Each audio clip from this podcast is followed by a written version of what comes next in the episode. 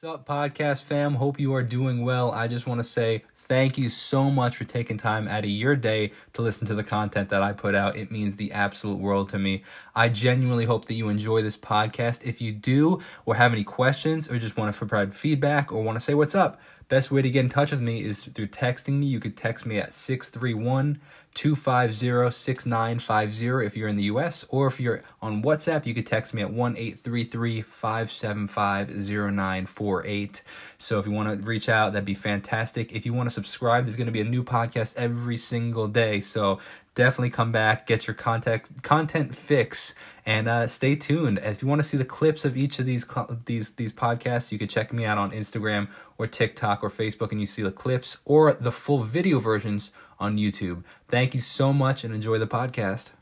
Hey, what's going on, everybody? Welcome back to the channel or podcast, depending on however you are listening. My name is Jacob Restituto, and I'm a musician from Northport, New York. And today we have an absolute pleasure of having Anthony J, all the way from California, here with me today. Thank you so much, Anthony, for taking the time, man. Thanks, thanks for having me. Yeah, it is. It's gonna be cool. Yeah, absolutely. So I did a little research. I you have quite the list of things that you've done in your career, and it is pretty impressive. Uh, but for the people that are not familiar with who you are, can you kind of give a little backstory? Uh, you know, uh, you in the music industry, and then we're going to go sure. even further into how you got into the music industry. Sure. I mean, um, I guess you know, I always hate like you know blowing my own horn. So it's like I, I always you know I, have got a Spotify playlist which I could share with you. It's yeah. got about it's got about 500 tracks, 40 hours straight of music that I've written, produced, and mixed and stuff. That and it's cool. like it's pretty crazy. So people use it for road trips and stuff like that. That's you know, so cool.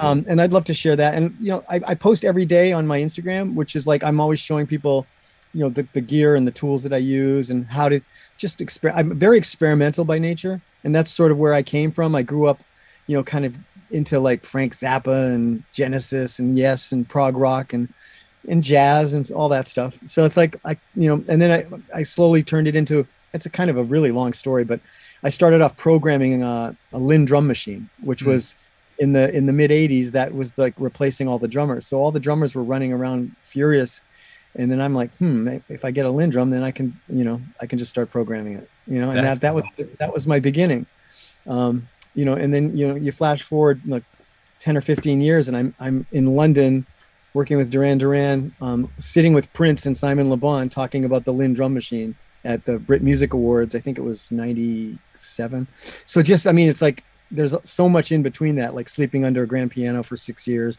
you know, uh, you know, there's, there's, it's, it's a convoluted, long, involved story, but I'm here to, you know, answer your questions. And I love it. I appreciate you taking the time, man. I very no much appreciate it. So yes, that is the perfect segue into into the, the next topic. Is I, I want to hear some of those stories from all the way from hanging out with Prince in the at the Brits, but also from sleeping under the piano because people often will see that top of the mountain moment without seeing, you know, the hours of preparation to climb Mount Everest. Not only before you even get to Mount Everest to climb it, you have this preparation before you even get there, right? So I'd love to hear some of oh, both aspect of the story. Sure. Like I, you know, I, I started off working at a recording studio down in Hanson, Mass, which is kind of towards Cape Cod. Mm-hmm. Um, and they were super nice people, Fred and Pat Danner. They had a studio there, and a pretty well-known engineer was Bob St. John. He's pretty well known for stuff he did with you know he's got a bunch of Grammys and stuff. But he back then we were just all starting out.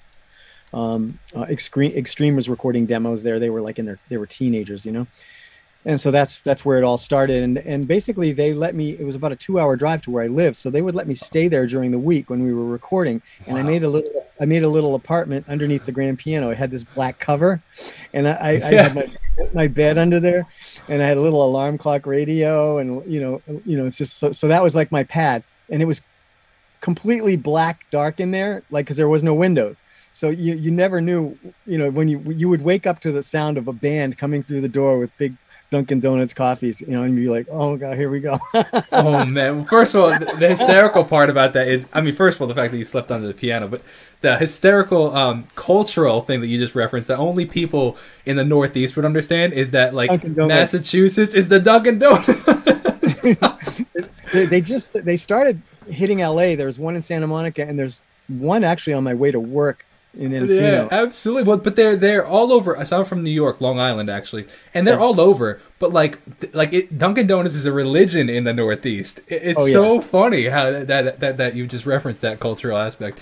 But I I love that man. I love the story of that because you have some, like you said, even in the brief intro, which I kind of want you to blow a little more smoke because Yeah. like I'm giving you the opportunity, but.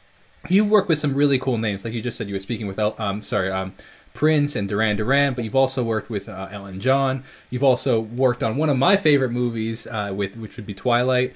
Uh, so really cool stuff. But it all kind of starts from you sleeping under a piano, and people Sure. don't. People see all the accolades and want all the accolades, but you know you also got to be willing to put in the six years of sleeping under a piano. You know. Yeah, just countless hours for very little money, all that. Mm. You know, that's part of part of part of the journey. Um, I, I, I yeah, that's exactly. I mean, um, you know, but I, those were wonderful times. I have great memories of that. couldn't know? agree more. If you No. love it and you have that, like, that, see that that's that's a great point because if you love what you do and you're loving the process, the fact that you're even in the studio, you're you're pumped to be there. exactly and, and it's like it's one of these things that if you have that gene you have no choice it's what you it's, it's just what you do you know it's like I, I i worked at another studio before that just getting coffee and sandwiches and and um that's where my my first uh, I, I ran into vinnie vincent from the group kiss at the time was working on his first solo album Wow. and that was even before that and that was like being a runner which is like the lowest you know but it's like you got to start somewhere you know and and really in, in the studio you know business that's really there's really no shortcut you know most people start as an, a runner then they become a, an assistant and then they start engineering and you know what i mean there's i don't know of any shortcuts i mean there are people that get lucky along the way and suddenly they have like a top 10 album yeah. um, Yeah. out of nowhere but it, it's not it's definitely not the uh, it's the exception not the rule Yeah, absolutely. I mean, a very similar story actually. The way I found you was through uh, Jer- uh, Jeremy Inheber. I don't know if you Okay. guys know, do you sure i know jeremy yeah Yeah, We- cool. yeah we, uh, we we're in both in la and we're both from back east yes. So we've we've connected. Uh, there's a coffee shop about half a mile from the studio is where Jim Morrison from the Doors used to hang out. It's, it's called the uh, Laurel Canyon Country Store, and it's it looks like 1967 there. oh, that's, that's wild. So we met there for coffee. Yeah, that, I love. I'm in Laurel Canyon, which is just like, you know, the, I don't know if you know any of the musical history of Laurel Canyon, but it's like in the 70s, like everybody was up here: Joni Mitchell, Jackson Browne, Linda Ronstadt, the Turtles, the the Monkees. I mean, it was like a mecca That's it's like- amazing. it's all around me up here. It's in in the mountains. It's Yeah. beautiful. It's like you're in the mountains, but we're like literally a half a mile to Hollywood. I mean, it's like crazy. oh, that's amazing. But the reason I bring him up is because I just had him on the channel for an interview, and that's actually how I, I was looking through his profile and I saw you, and I was like, I see. eh, but but he has a very similar story. He started off in, in, in his studio, getting coffee and, and doing you know, and then he started to you know go through the ranks. But it's a very similar story. So uh, that's it's I love that. I love I love the the common thread between all of that. Sure. Yeah, for sure. So you, like you said very uh, early in the beginning of the conversation, that you have been known for your very experimental style works. Um, Yes. Is that just something that you just kind of just you just enjoy doing? Has it become your trademark? Like, how did that, you know?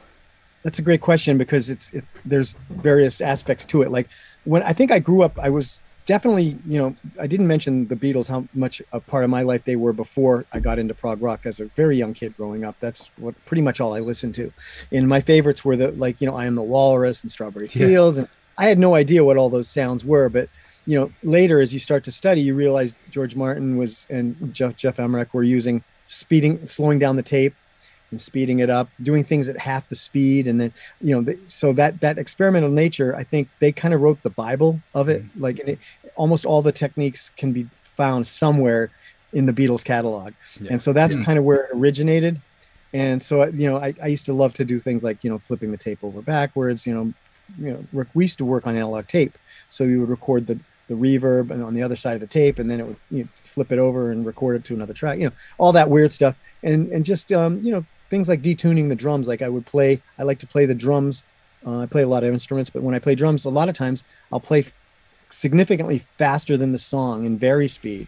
And then when you slow it down to the actual speed of the song, I can even do this in Pro Tools now. Um, all of a sudden, the drums have they sound like giant rubber balls underwater or something, you know. So I've always been attracted to you know like experimentation. You know, Peter Gabriel's early stuff like Security. You know, just you know, I grew up listening to you know early U2 stuff. You know, when they were working with um, you know Daniel Lanois and Flood, like all that experimentation. Um, the pop album is one of my favorites. So some of, like Flood was an amazing uh, innovator. Yeah. And Brian yeah. Eno, of course, you know, with Roxy Music.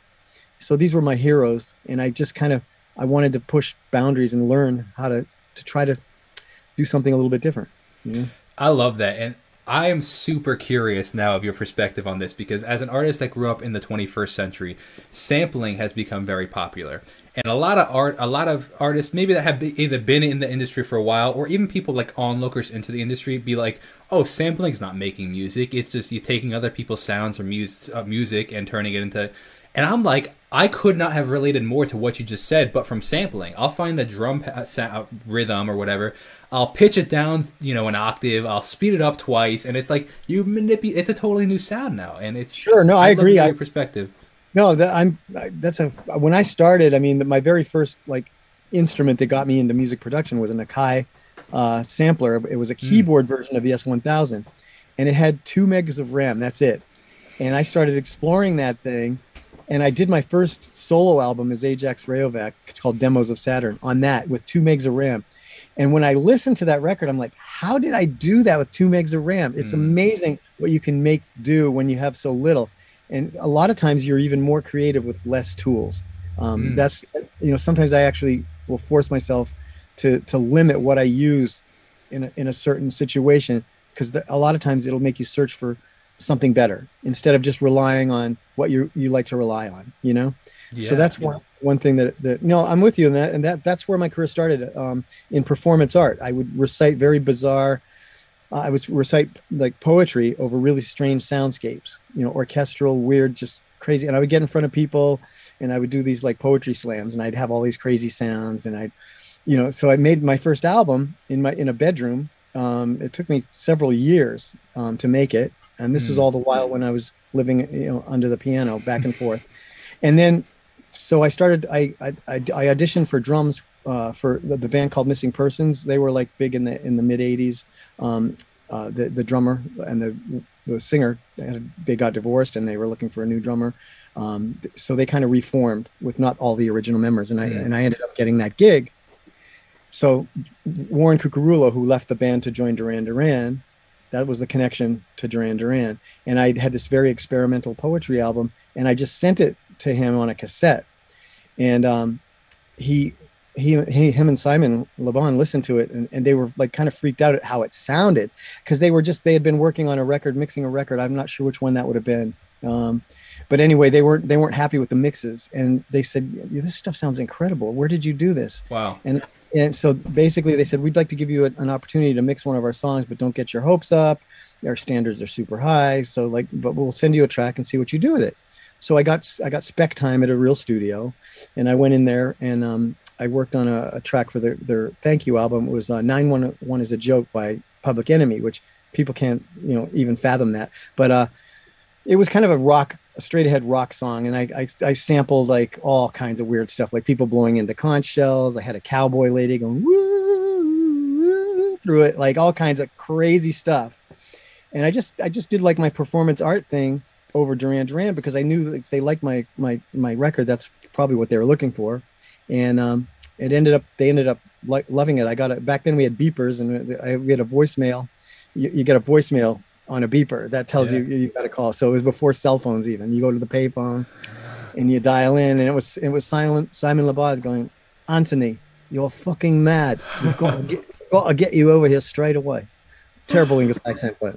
Oh, I um, love yeah. that, man. And that was the beginning of it. And I ended up working on like 30 songs with them over the wow. next number of years it was funny. I showed up to the studio with like a Mac Classic and an Akai sampler under my arm. That was all I had, and they're like, they were looking, they were you know looking for the truck, you know. oh man, I love that. And you know what? What I, I really love about that is to some degree, like, and I don't know if you experienced this, but in, I've been in not necessarily that similar of a situation with like that notable artist yet, but like where it's like you you meet somebody, you work with somebody that is significantly farther in their career, and like it's super intimidating too because I, I, don't like the insecurity comes in. It's like, oh. oh, all I have is my Mac and my thing, and like they're expect, you know, it's like, but if you your work shows for you, you just gotta, you know, yeah. giddy up and be like, you know what, be confident to some degree. Yeah, and the first thing the studio manager did was throw me the hire gear, the rental gear book. And they're like, you can rent whatever you want. Wow. You know, they were coming off a number one hit with Ordinary World, so it was like, I'm like, really? Yeah, whatever you want. And I sat down. I, I, I ordered a drum set, a bass amp, like, and uh, the production coordinator coordinator called me. Her name was Colleen. I forget her last name, but she's like, Anthony, did you just order a drum set? And I go, yeah. She goes, but but you're mixing. And I go, yeah. Well, I just got a funny idea about it. I love that, man. I love that. So that is that's such a cool story, man, and it's it's so wild. But let's actually get. I want to go back slightly before that and I sure. want to hear like how did you so from from starting with this studios that you worked with, how do you go from you know working at a local studio to then working with these big like where is that gap in between? Well, I mean, I think getting a lot of experience was necessary for me to get the skills I needed to create something yeah. that could impress somebody. I mean, if yeah. I if I had gotten that opportunity too soon, I wouldn't have had anything to, to for them to be excited about. You know what mm. I mean? Mm-hmm. So I think that was it was a long process to get me to the point. And, and doing my first solo record sort of like laid the groundwork for all these experimental things, even though I did it in a much more primitive way. Um, I used like a lot of subharmonics from like old stereo pieces from the 70s, like DBX 120 XDS, you know, and it creates like subharmonics in like toms and things. A lot of psychoacoustic stuff with ping pong delays and just, you know, like, you know, really tight little delays like spread across to make things extra wide. Um, you know, all these things I experimented like countless hours, you know, and when they heard that mix, that's what got me in the door. And then I then I, I teamed up with Bob St. John, who's you know a phenomenal engineer. I'm I'm more somebody that's like finger painting. I rely on technical people to take my finger painting wow. and and kind of take it to the next level scientifically because mm-hmm. you know you got to know your limitations. And I think a lot of a lot of people today I make the mistake of thinking they have to do everything. And I know we're in an era where you know the budgets are low and a lot of times you're just forced to do everything.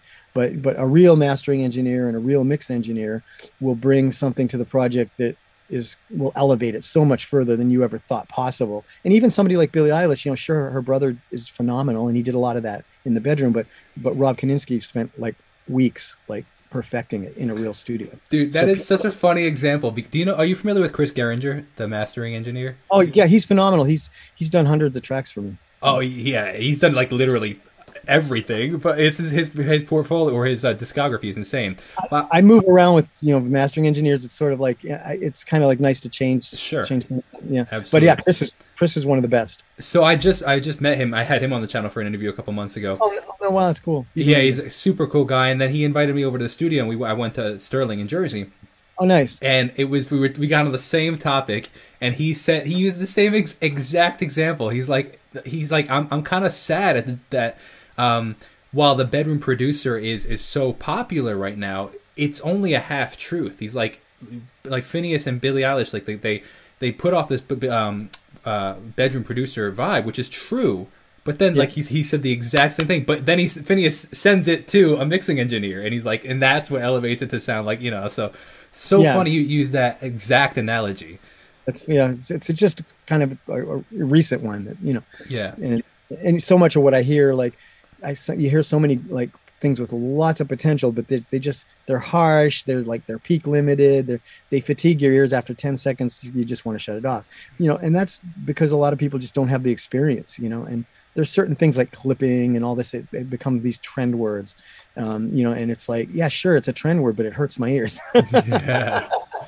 No, that's true. Know, and you said not to sound old, not to sound old and cranky. I mean, I love a lot of modern stuff you know I, there's so many people pushing envelopes you know like and even in mm-hmm. hip hop it's amazing some of the engineers that are working in this this space like my james um, hunt who works with kendrick. I mean like guys he's you know we worked with him over at encore and like, phenomenal phenomenal talented people you know? Yeah absolutely. But so, yeah everybody yeah, yeah, yeah. they get the impression that they can you know they can do the same thing you know and you can you know you can learn and and, and aspire to that but it's not going to happen in a year or two years or three years or five years. 100% you know, Absolutely. like some of these, these mastering engineers have been doing nothing but sitting between a hundred thousand dollar speakers for like longer than you've been alive. So you know that's that's where the art is. In that, that is such an important point.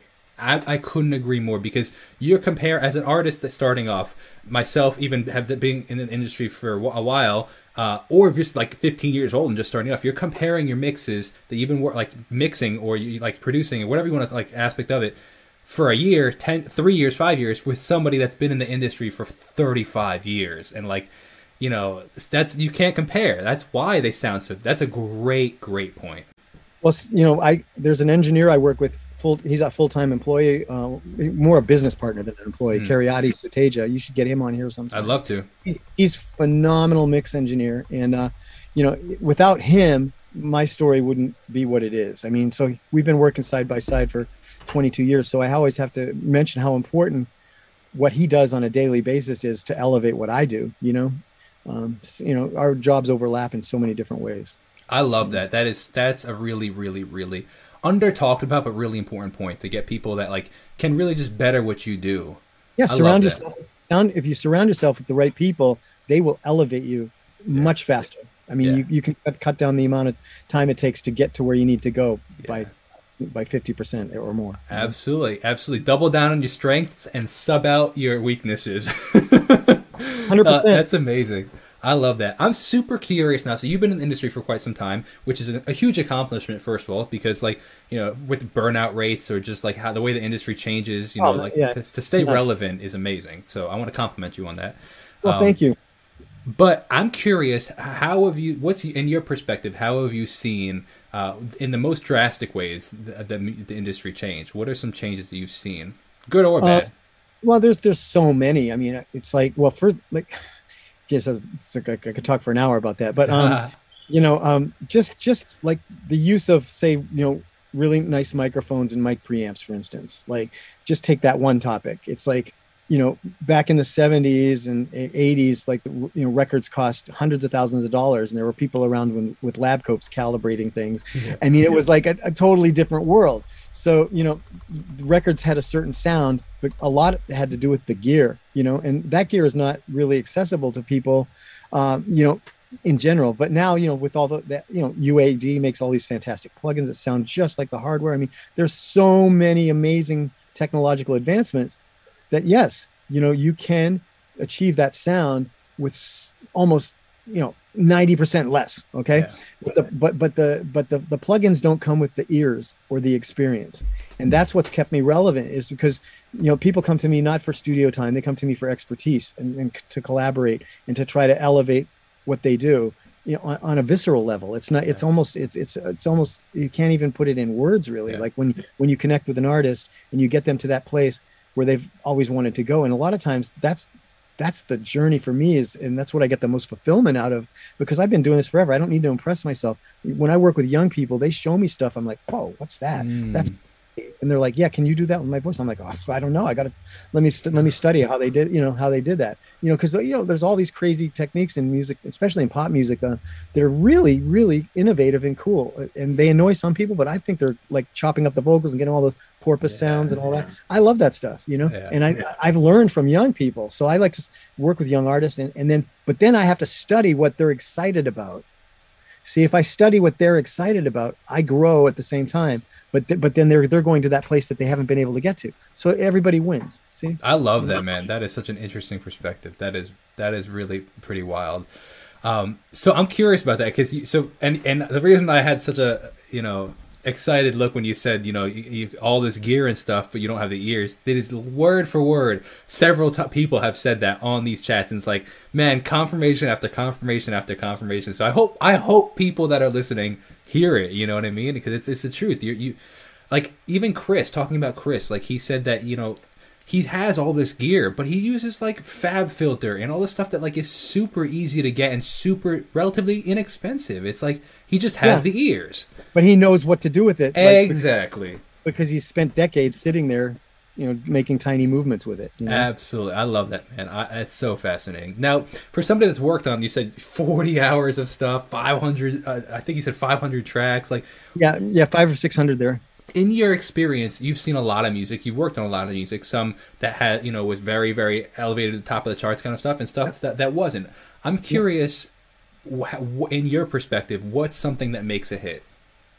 Oh, that's funny. Um, yeah, that's that's something that goes back to like like the 20s and the 30s. Like who knows? It's definitely related to the the environment in the world at the, a specific time. Like that's why music goes through trends. Mm. And you have you know you have the you know, jazz and then bebop and then big band and then you know all that stuff. It's like it's I think it's all it's different for every era. Mhm. And it's definitely evolves based on the culture and the taste of, of the Mhm. people. Like there's stuff like, you know, yeah, it's it, it, it, you can't really define it. It's it's Yeah. and there's just all these happy accidents that happen, you know that. But then you know, there's a mixture of like the happy accident and then the people like Prince who come along and just like everything they do is just like, oh my god, how can one human being do all that? You know. Yeah. So it, it's I don't really know. I, I really don't know what that is. It's never been a big concern of mine though. I've always I've always wanted to make music that was compelling, interesting, and took you on a journey. What you know, if it ended up being a hit, which it occasionally has, um, that that really hasn't been my forte. It hasn't been my my focus.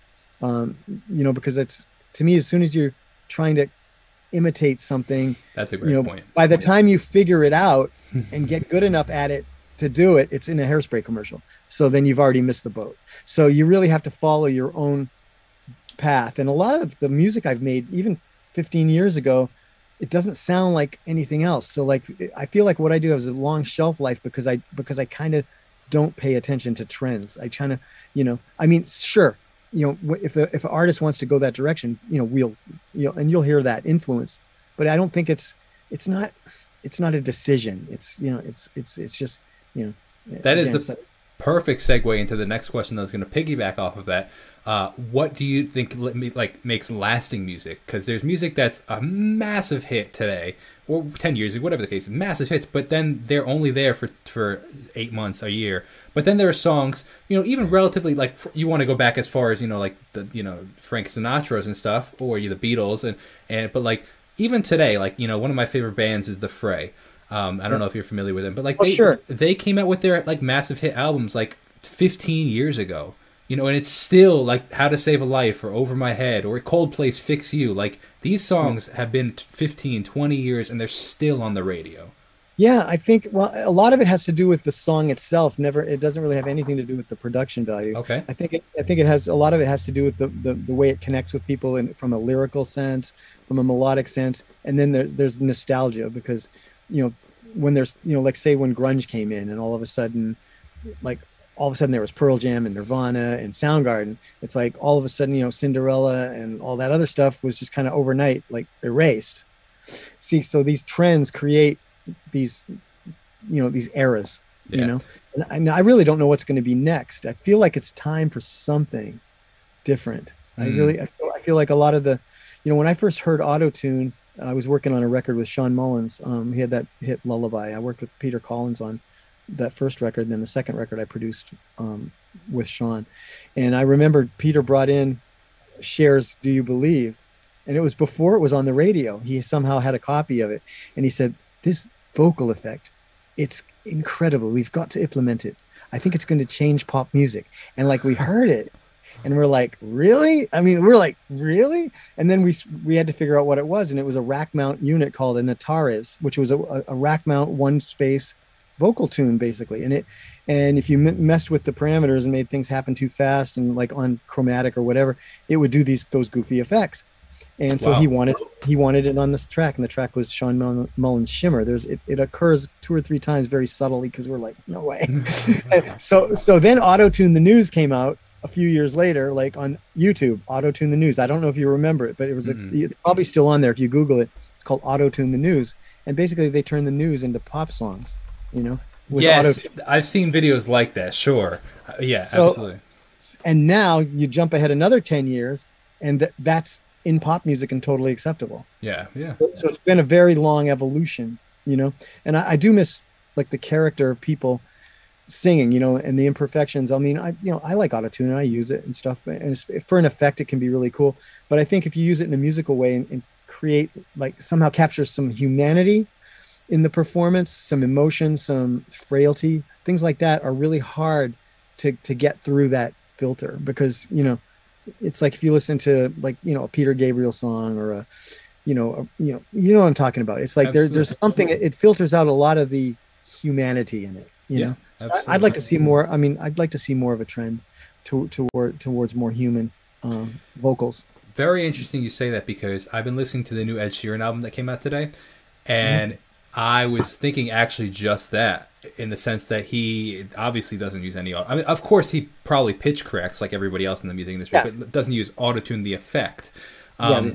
Now, but I was listening to it and like there are parts where I'm like, man, I'm actually really surprised he released it like this because it's the, the the frailty in the voice, the way his voice cracks. It almost sounds like like it's super imperfect. You know what I mean? Like it's maybe on, it's on key. No, I know, I, I hear you, uh, but it, I, was like, wow, it's so different than the pop music that we hear today, and I, I'm sure people are gonna love it because it's so. It's I mean, it's no different than 40 years ago, but it's very different than today.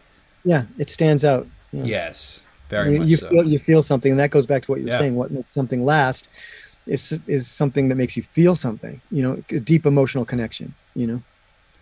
Yeah, that's a great point because a lot of the stuff today is more like on the surface level, kind of. Yeah, this is cool to dance to for an hour, but yeah, it doesn't have a deep emotional connection. Absolutely, that's a great point. Lyric, lyrically, like you know, like take an artist like Joni Mitchell, who's like right up the street here in Laurel Canyon. I mean, the poetry in her music and the, the weird weird guitar tuning she used and everything um, are just like it, it, you know, there's nothing like that now. I mean, it's yeah. like it, it's worth checking out. Yeah, she I got into a lot of weird guitar tunings because of her records. Yeah. Um, you know, I, I tuned to C and all all kinds of weird stuff. No, I love that. That's that's really interesting. So now I want to kind of segue into some of the, the, the, stuff you've done for film because you've done some really interesting things. You worked with Scream, you've worked with uh, Twilight. Um, so can you talk about what you've actually done on those? Sure, sure. On on Twilight, basically it was because I worked with Collective Soul on a uh, the song called "Tremble for My Beloved," and there was this big soundscape that that was in the in the the song. It ended up being a pivotal scene in the movie. So I really kind of by osmosis got into that. My actual film scoring stuff came years later. You know, like I'm doing things now. I've done all kinds of different stuff, you know, like indie films and you know, I just did a horror movie called Warnings that's out, and you know, so that those are those are almost two different careers. Like this, like a lot of that stuff was soundtrack stuff. Working on with an artist like Collective Soul, I, I worked on the Scream first one. It was a song called She Said, and then uh, Run, we did Run for the uh, Varsity Blues soundtrack. So that's more like soundtrack based stuff. But then I started getting more into the actual composition and, and scoring. You know, uh, worked on you know spots, network spots, trailers, trailer mm. things, all that that's stuff. Pretty so, cool. yeah, it's constantly. I've been reinventing myself for you know a dozen years. You know, part of the reason have, why you've stayed relevant. Yeah, I mean, you re- it's really you don't have a choice. You know, if you want to, I have four, I have four four kids, so it's like I got to figure out how to how to you know keep the cereal flowing. I love that. What kind of music are your kids into? Oh, they're they're it's funny. They're different. Like my my oldest, she's eleven, and um, she's into like everything. But she, she's a she's a, a, a an incredible classical violinist. She's um wow. she's actually first chair of the um L.A. Youth Symphony. They're going to Carnegie Hall and stuff. Like she's wow. like it's it's crazy, and she likes she likes hip hop. She likes classic rock, like you know everything from Led Zeppelin. But one of her favorite bands is one of my favorite bands, XTC, which uh, is you know I grew up listening to that stuff. So and then my middle son, um, he's into you know he's more into the, the modern pop stuff, but he loves he loves piano oriented music stuff like that. And then my four year old likes um like stuff that annoys the other kids. I, I appreciate that. That is funny. That's amazing. So, I, I, again want to thank you for your time, and I want to I want to wrap it up so I don't take too much of it. No, no, um, it's all great. Thanks so much for having. No, it's been a pleasure, man. It's, it's been an absolute pleasure. You your wealth of knowledge. Uh, I've you got a lot of a lot of years of experience to share with people. So, speaking on that, I, I want to talk about like for you've met a lot of people and you've worked with a lot of people. I'm curious, and I, I, for the people that are listening, how would you recommend when an artist wants to work with another artist? Like, how how do you make these connections, and how do you like jump these bridges? Okay, well, um, for me, it's always been just a very weird coincidence. It's like it's being, it's you know, it's somebody hears something that you've worked on, and then I've found that it's, it's always through the artist. If it, I've never had any luck getting to somebody through a manager. Mm or through an agent or through, you know what I mean? It's always the artist who hears something in what you do and goes, hmm, what would that be like? You know, um, with Collective Soul, they were working on a record at uh, um, what's that place in Miami? Famous, famous studio. Can't think of the name, the name of it right now. Um, they changed it to the Hit Factory now, so it's like it used to. Anyway, Criteria. So they were there um, working, and uh, Bob St. John was mixing something. And but one of the records I had done that year was Schizophonic by Nuno Bettencourt from Extreme, his first solo record, which I co-produced and co-wrote a bunch of songs on, and it was really like edgy, you know, and for the time. And the lead singer Ed Roland of Collective Soul was like a huge fan of that record. And then when Bob said that he knew me, he's like, "You know that guy?" He's like, "Well, I'd love to get him on one of our songs," you know. Yeah. So that's how it happened. So I was working on another record up at Longview Farm in, in, in New England, um, and they sent me like ADATs. That was that's what we were using back then. So they sent me like four ADATs, and they said just you know put put down some stuff on there and see if Ed likes it. And I just put a bunch of stuff on there, sent it to him. He said, "Man, we we we, we love it, but I can't find the one." because I have this prog rock nature.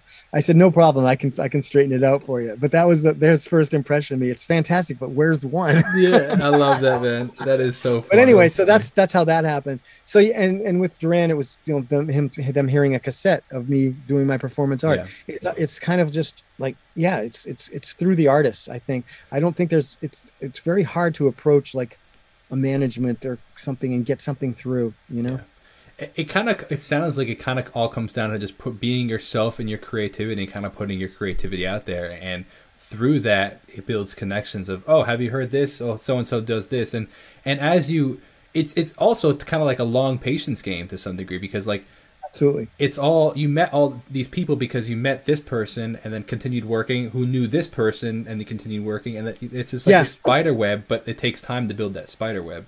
There's no shortcut to it. Yeah. But and I, one thing that I have to say is I think kids today, in a lot of ways, have it a lot tougher than I had because back when I was started working with loops and and and sequencing, it, it was fairly like pioneer. It wasn't like it wasn't like nine million people could do it in their bedroom. It's like you had to have a serious investment like a Linn drum machine like it took me years to pay that back you know it was like there was it was like it was like you you were all in but there was hard there there was not a million people doing it mm. you know what i mean so so those who were committed and, and, and, super into it had it you know it was easier for us to get recognized because there wasn't 9 million of us doing that that's so, a really interesting perspective because a lot of people would argue the opposite saying yeah. that because the barrier was so high to entry that it, it kind of blocked a lot of people. No, I appreciate that as perspective, your perspective, because it, it's very contrary to a lot of people's perspective, and that's yeah. I think, I mean, really just for just for me, you know, for, from my, you know, with the performance art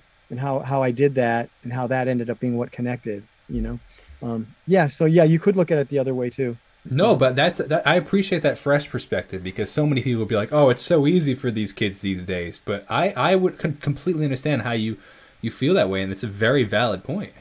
I think one of the best things to end on is, um, this is the most important thing. Like if you if you're if I'm scanning through like like a bunch of profiles on Instagram and I'm listening to people making beats, you know, and I hear you know the same cicada bug trap hi hat and the same distorted 808 for like 50 in a row in the same auto tune thing.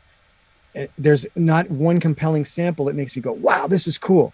When I grew up, the object of the game was to stand out, not to blend in. Mm-hmm. And sometimes standing out has risks, but the risks are worth taking. If you want to, you know, you want to get noticed, I think you need to take risks and stand out because you're not going to get noticed in a scroll of, of things that all sound the same. That is so a, that's, a great that's, perspective. That's, that's my best uh, advice to anybody is don't be afraid to stand out. Yeah. You know? Absolutely, man. I really appreciate your time, man. If you could just hang out for 30 seconds more, I just want to say thank you so much to everybody that did watch us make it to the end. You guys are the best for making all the way to the end of this. Go definitely t- check out Anthony's stuff everywhere. There'll be links in the description of this video, and uh, I'll, I'll, have ask him for the uh, the Spotify links so you can check out all the stuff. But his Instagram oh, yeah, cool. and everything will also yeah. be in there. But thank you guys so much. Best way to support the channel is by checking out my original music and subscribing to whatever platform you're listening to. I'll see you guys in the next video. Thank you. God bless Thanks and have a great day. Bye bye.